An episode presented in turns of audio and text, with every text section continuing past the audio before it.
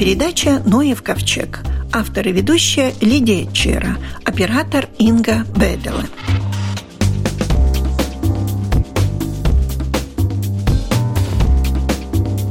с ведущим научным сотрудником Института истории Латвии Латвийского университета, доктором исторических наук. Но, по-моему, мы две женщины, которые увлекаются вязанием. Аннете Карлсона. Да, так можно Согласны, сказать, да? да. Но вы с научной точки зрения, я держу в руках шарф, в котором, как вы сказали, все цвета выкрашены натуральными красками. Как этого добиться? Я, может быть, тоже хочу не красить, как-то не покупать уже крашеную, а белую шерсть покрасить самой. Вот как это сделать? Крашение натуральными красками – это мой научный интерес, в то же время это мой хобби. Я сама и вяжу и тку пояса из пряжи, которая крашена натуральными красками. Это мой очень давний интерес уже. Так интенсивно экспериментировать и практиковать пользование натуральными красками я начала уже более чем 10 лет назад, примерно в 2006-2007 году. Каждый год я интенсивно экспериментирую, потому что это традиционное умение и традиционное ремесло, если так можно сказать, где очень важно не только знать, как это делать, но и уметь. И это та часть, которую можно добиться только практическими действиями. Да, навыками, опытом, Да. скажем так. Да, опыт.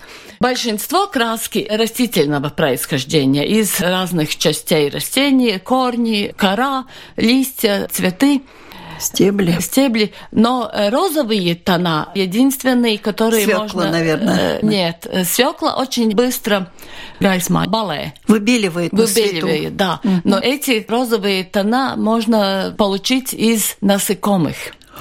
Но эти насекомые не живут в Латвии, но они были привезены, эти кошенил брунютис, кошенил я даже не знаю, как по-русски, но кошенил и кошенил. Это международное ну, что-то название. Шелкопряда что-то Э, похоже. Эти насекомые, которые живут на кактусы.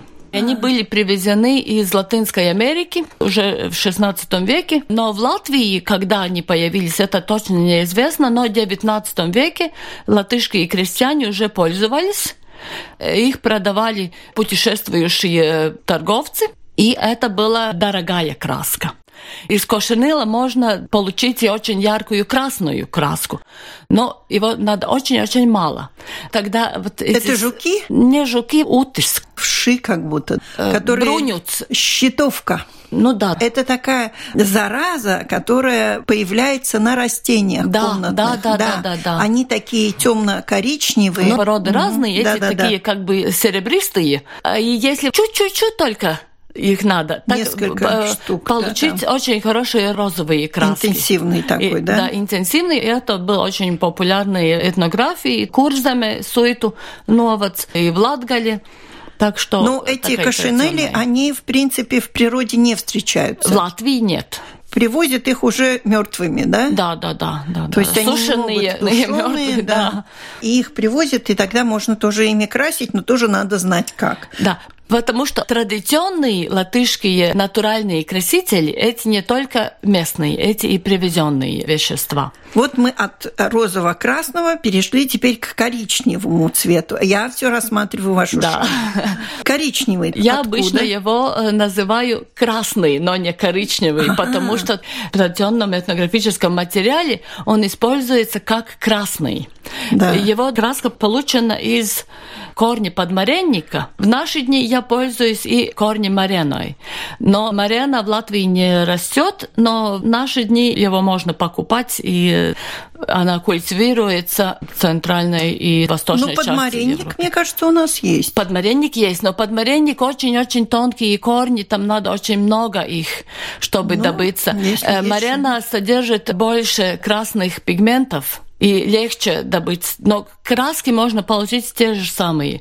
Английское название марены – это мадер. Мадера. Так что латышское имя Мадара, Да. они родственные растения. Да, зеленый.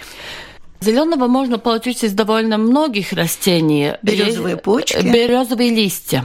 Если как укрепитель э, использовать железные соли, так будет более сероватая и темная краска. Если соль из меди, так будет более теплый оттенка. И если смешать их вместе, так получается очень хороший э, зеленый оттенок. А не важно березовые листья весной, осенью. Различается тон, но не так значительно. С весенними листьями можно получить более э, желтоватые тоны, но зеленые тоже можно получить. Довольно широкая полоса, такой бежевый цвет. Там разные вместе полученные, но там я думаю, что и дальше тоже будет э, довольно большая полоса, где я экспериментирую с растением орегано вулгаре, я не знаю, как по-русски, это, которое используется, когда печет пиццу, как... Э, ну, как специя. Специя, да.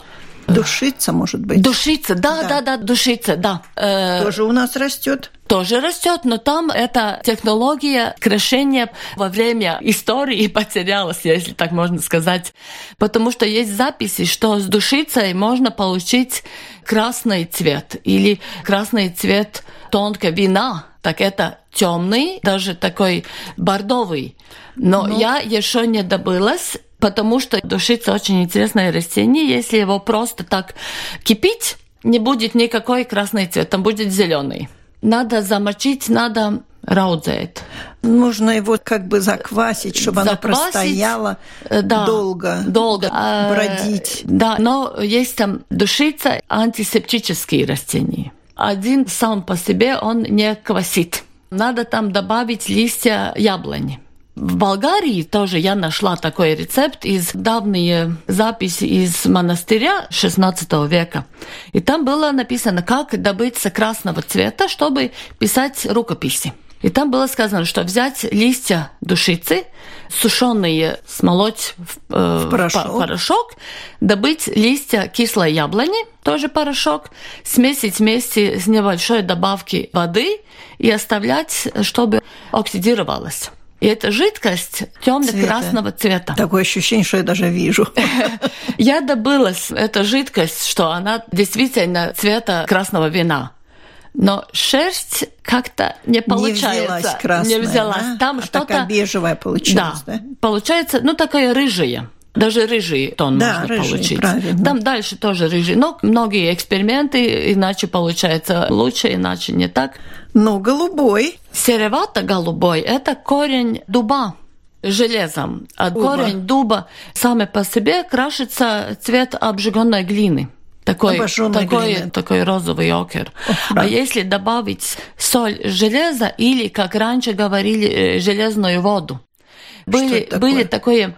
крестьянское хозяйство, держали бочку с водой, где кидали всякие железные отходы, мелкие концы гвоздя или да, какие-то, да, да, да, ну, такие мелочи, которые, которые, которые нельзя уже переработать в какую-то да, ну... полезную вещь, они кидались эту воду, чтобы они ржавели. Да. И потом эту воду использовали как натуральный укрепитель краски.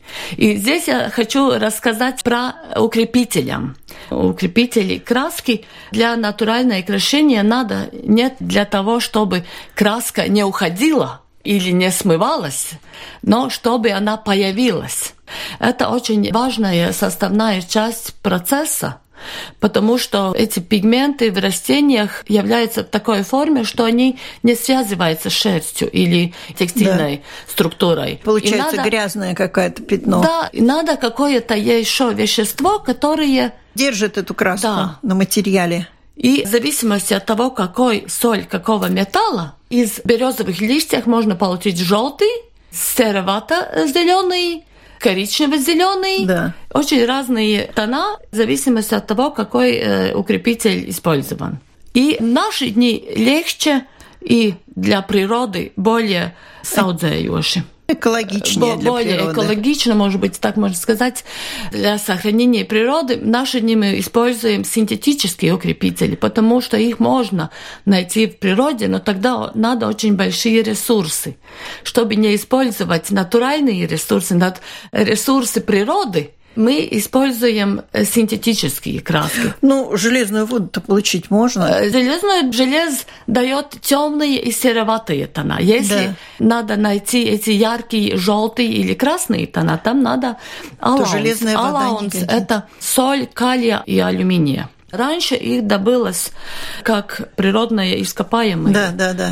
Понимаю, э, алюминиевая руда. Но наши дни, потому что эти ресурсы кончаются. Если использовать природный алюминиевый калиевый соль, это очень дорого. И легче использовать синтетический. Это более хорошо для природы, если мы в наши дни используем химию. Ой, я больше вам скажу. Я так слышала, что даже моча используется иногда да. для закрепления. Это очень важная часть для темно-синего цвета для или, или индиго. Это, я не знаю, как по-русски, это характерный индиго, да. индиго но это э, темно, темно-синий тон. Это очень характерный для традиционной культуры. На территории Латвии он использовался уже 4 века примерно, 7, 9, 11, 12 века, там уже очень много материала, где такие текстильные покрашены, и в этнографическом материале тоже темный синий Это краска. джинса. Да, тона джинса. Это краска из пигмента индиго, который в Латвии содержит только один растение. Исатис тинктория – это красу меле, по-русски вайда. Вайда красительная. Она цветет как-то? Цветет э, желтыми цветами. На лугах? Нет, она культивированная. Есть и на природе, но это еще неизвестно. Они из садов высеялись, как говорится, культурбегли. Это что они вышли в природу из, да, да, из да. культивированной... Одичали, да. скажем так. Э, или они росли здесь уже давних времен. Это неизвестно, но наши дни... Мне в саду растет, но крашится листьями. Это двухлетние растения, цветут на втором году желтыми цветочками, так как рапс, ага. похожий но крашится первого года листьями, и там очень сложный процесс, он не кипятится на огонь, его надо держать как бы инкубаторе при 35 градусов примерно 35-45 это самая хорошая техника. Да. Но там надо э, особую сармс. Это как щелочное что-то надо, да? Да. Щелочь какая-то. Да, но это вещество портит шерсть, если э, его долго держать или кипятить. Но в моче содержится такая форма, которая не портит шерсть. И традиционно использовали мочу запах очень неприятный, но раньше Дома это... на кухне э, лучше этим не заниматься. Да, кухни нет. Традиционно это делалось там, где держали овцы на скотном дворе. Там выкопали яму покайши. Когда овцы зимой в хлеву. Хлеву. Там на поле вырыли ямку, клали там кувшин, где был эта моча, шерсть и краситель, закрывали, завязывали, закрывали и держали какое-то время, Сколько чтобы, надо. чтобы надо. В наши дни это можно делать не так сложно, не так долго, синтетическими веществам, которые дают то же самое эффект. Но мы все-таки говорим о натуральных красителях. Да. Все, что касается синтетики, мы как-то можем найти. Ну, я, в общем-то, рассмотрела весь ваш шарф. Это зеленый еще. Зеленый, да, да. Это да. из тростника. Зеленый вы назвали березовые листья. Э, да, но там другой тон. Другой это, зеленый. Это такой, это такой зелено-серый, да? Зелено-серый или такой даже легко голубовато зеленый. Да, да, голубовато зеленый. Это очень трудно добыться такого тона, потому что с растениями легче получается теплые тона. А холодные тона это не так легко, и не все растения дают холодные тона. Но если мы хотим добиться гармонического предмета композиции красок, там да. надо и теплые, и холодные тона. Ну, да. Это очень важно. Но и этого можно получить из тростника, но тоже там надо алаунс. В природе алаунс встречается в некоторых растениях, но эти растения наши дни в Красную книгу записаны, и потому я их не буду называть. И более экологично использовать синтетический алаун, не использовать растения для добычи. Но раньше, наверное, использовали и то, что можно добыть только в природе. Да, но заниматься крашением, наверное, все-таки в квартире не стоит. Все-таки где-то надо а... иметь какие-то дополнительные Нет, помещения. я знаю людей, которые занимаются их Красят. квартире. Если нет другого помещения, то что делать? А очень большое желание да.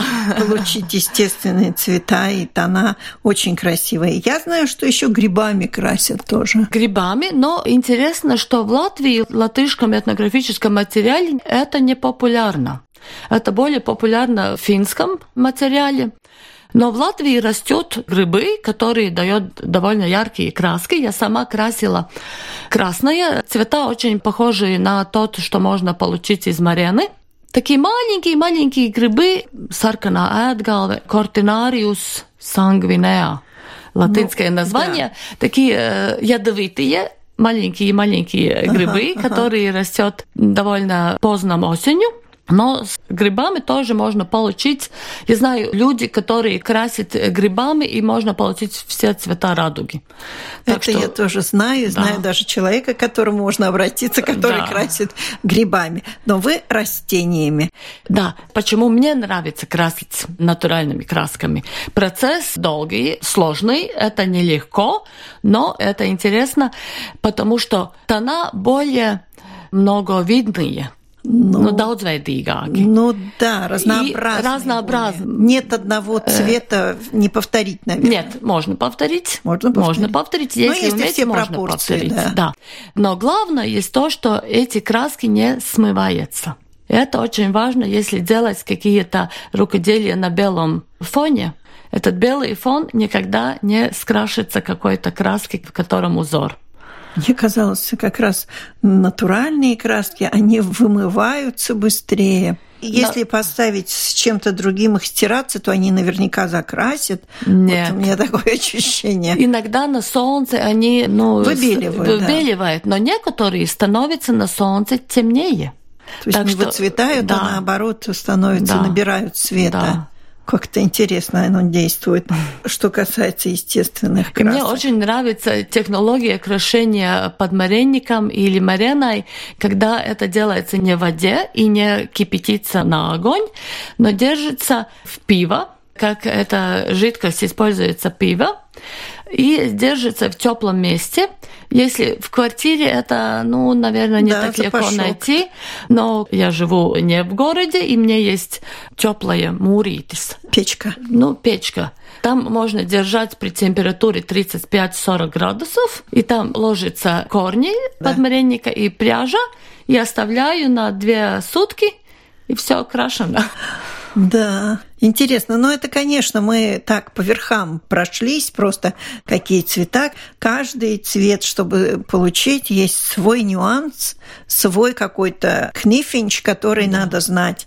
Но, судя по вашему шарфу, все-таки все можно сделать, если очень захотеть. Он очень богатый, этот шар. Весь спектр. Весь спектр, да, который только можно себе представить. Да, многие растения, те же самые, которые используются и в другие регионы, вот мы не говорили о ярко-желтый цвет. Да, вот Такие... он даже золотой, да. я бы сказала. Ярко-желтый цвет получается из желтого золотого маргретиня.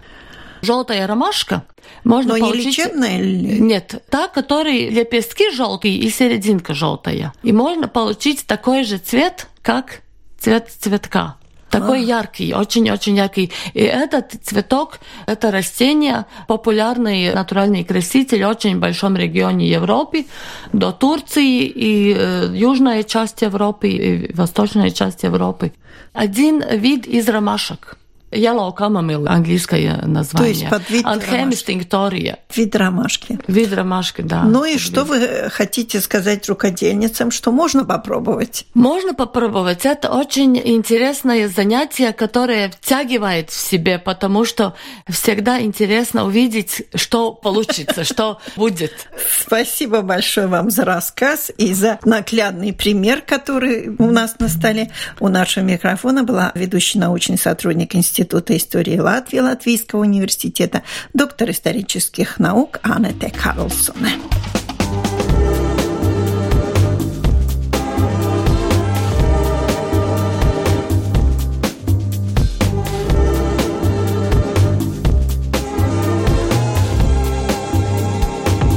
Молоколог Марис Рудзитис и Эдгарс Чудерс, тоже биолог, но из молекулярной биологии. Сейчас мы находимся уже в музее. Здесь, конечно, прохладно, и я не вижу много посетителей, но зато я вижу много моллюсков. Да, это коллекция моллюсков. Музей Латвийского университета очень известная и в свое время я ее хотел приобрести даже принц от государства Монако.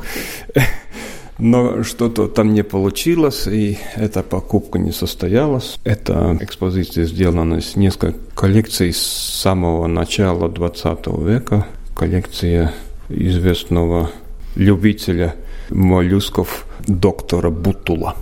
Ну, тогда еще можно было привозить, вывозить, наверное, со всего мира эти моллюски. Сейчас же это под запретом. Ну, нет, не все под запретом. Под запретом есть некоторые виды.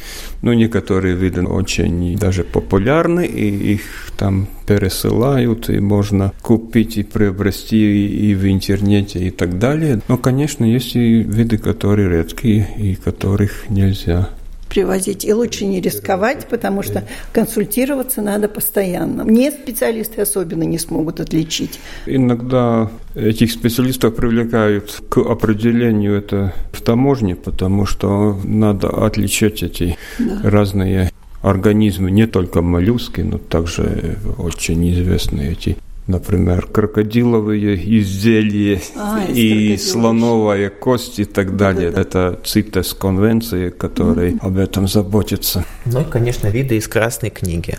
На это особое внимание обращают биологи и таможня, что если у вас присутствует какая-либо маленькая ракушка и откроется впоследствии, mm-hmm. что это исчезающий вид в этой стране, то может быть не только административное нарушение составлено, но вплоть до уголовного, в зависимости от законодательства той или иной страны. Никогда не видела таких моллюсков, которых прямо как позвоночник выходит. Но я думаю, потому не видели, что их очень сложно перевозить, чтобы ничто там не обломилось. И ну, их, наверное, только в вате перевозят и так далее. Но это сложная вещь. Но это все южные моря, наверное. Нет, это по всему миру. Ну, конечно, в южных морях разновидности это все добра очень большая, но также есть и северные, и Антарктида и так далее. Все есть. Правда, в основном здесь из морей. Мало этих надземных или озерных видов. Я понимаю, что все мы здесь не сможем. Давайте что-то, ну, самые большие чудеса, которые здесь есть, как всегда. Да, что мы можем показать такое? Ну, Может быть, у каждого свое видение. Да, ну, они все такие. Ну, я бы сказала, красивые. Красивые, но также... Редкие. Редкие бывают. Бывают ядовитые, бывают съедобные. Вот, например, эти укус этих а. конусов очень ядовит, и люди умирают каждый год, потому что бродят по этим... Красное море, нет? Там То... могут быть. В разных местах они проживают. Но когда вода отступает, там люди ходят и наступают на эти моллюски. У них ядовитое жало. Правда, может быть и яд не очень ядовит, но человек теряет сознание и тонет в воде без сознания просто. Ну и также аллергическая реакция может развиться. Да, Тот же самый отек квинки, когда отекает шейная часть, и человек просто-напросто задыхается. Поэтому да. это действительно очень опасное дело, и лучше, если вы находитесь на отдыхе где-нибудь около теплого моря, Тихого океана Атлантического, и хотите пособирать живых моллюсков, то лучше, конечно, оставить это дело профессионалам, потому что вы можете как раз встретиться с таким вот конусом, который вам покажется немного вас тяпнул, а через минут 10 вы потеряете сознание, и хорошо, если вам окажут помощь вовремя. Ну, а у вас здесь есть какой-то любимый предмет, скажем так? Любимый предмет, ну, мы любим всю нашу коллекцию. Любимых предметов у нас не так сказать, что нету, но можно рассказать об интересном случае, который был у нас в музее. Это говорит о том, какая ценная наша коллекция на самом деле. Этот случай произошел относительно давно, лет семь назад. У нас из коллекции были похищены некоторые особо ценные моллюски, раковины конкретно. Сейчас мы уже в своей экспозиции не храним такие редкие виды, но стоит помнить, что некоторые коллекционеры готовы отдать большие достаточно деньги за тот или иной вид, особенно за те, которые уже исчезли и те, которые в природе уже больше не встречаются вы показывали на эти а, ну, я думаю, вот, большие, крупные. Например, такие. вот эти часто являются таким известным сувениром, потому что они всегда блестят. А блестят они потому, что через это отверстие это выходит, это мягкие части и обволакивает, обволакивает да, и все время они не обрастают. Ага, так, как лаком нельзя покрытые. говорить про эти, потому что они часто обросшие, их, их надо чистить, чтобы, да, это чтобы очень хорошо острые показать. такие да. моллюски. Можно еще рассказать о таком моллюске, как ракушка коры. Многим она известна. Это вот эти вот пятнистые образцы. В свое время, это, можно сказать, до цивилизованного времени, они были в ходу как валюта. То есть, как первые деньги. И местные аборигены, туземцы, перейдя с бартера, когда каждый просто приходил на рынок с каким-то товаром, допустим, у меня мед, у вас курица, и я меняю мед на курицу. Они начали использовать ракушки коровы в качестве первых денег потому что их это было... какая страна? Это там, где, собственно, этот вид обитает. Это теплые моря, тот же и самые Тихие океаны. И местные вот э, люди, которые населяли места, где эти виды присутствовали, то люди использовали их ракушки как э, первые деньги. А в Латвии тоже найдены эти связки этих ковры. Ракушек в археологических раскопках. И тоже как деньги использовались? Ну, видимо, в Латвии уже нет, но в свое время они, видимо, были деньгами там, и они в каменный век еще попали в Латвию. Ну, неудивительно, дети часто играют в такие маленькие денежки. А коллекция это доступна вообще для просмотра? Что с этим музеем?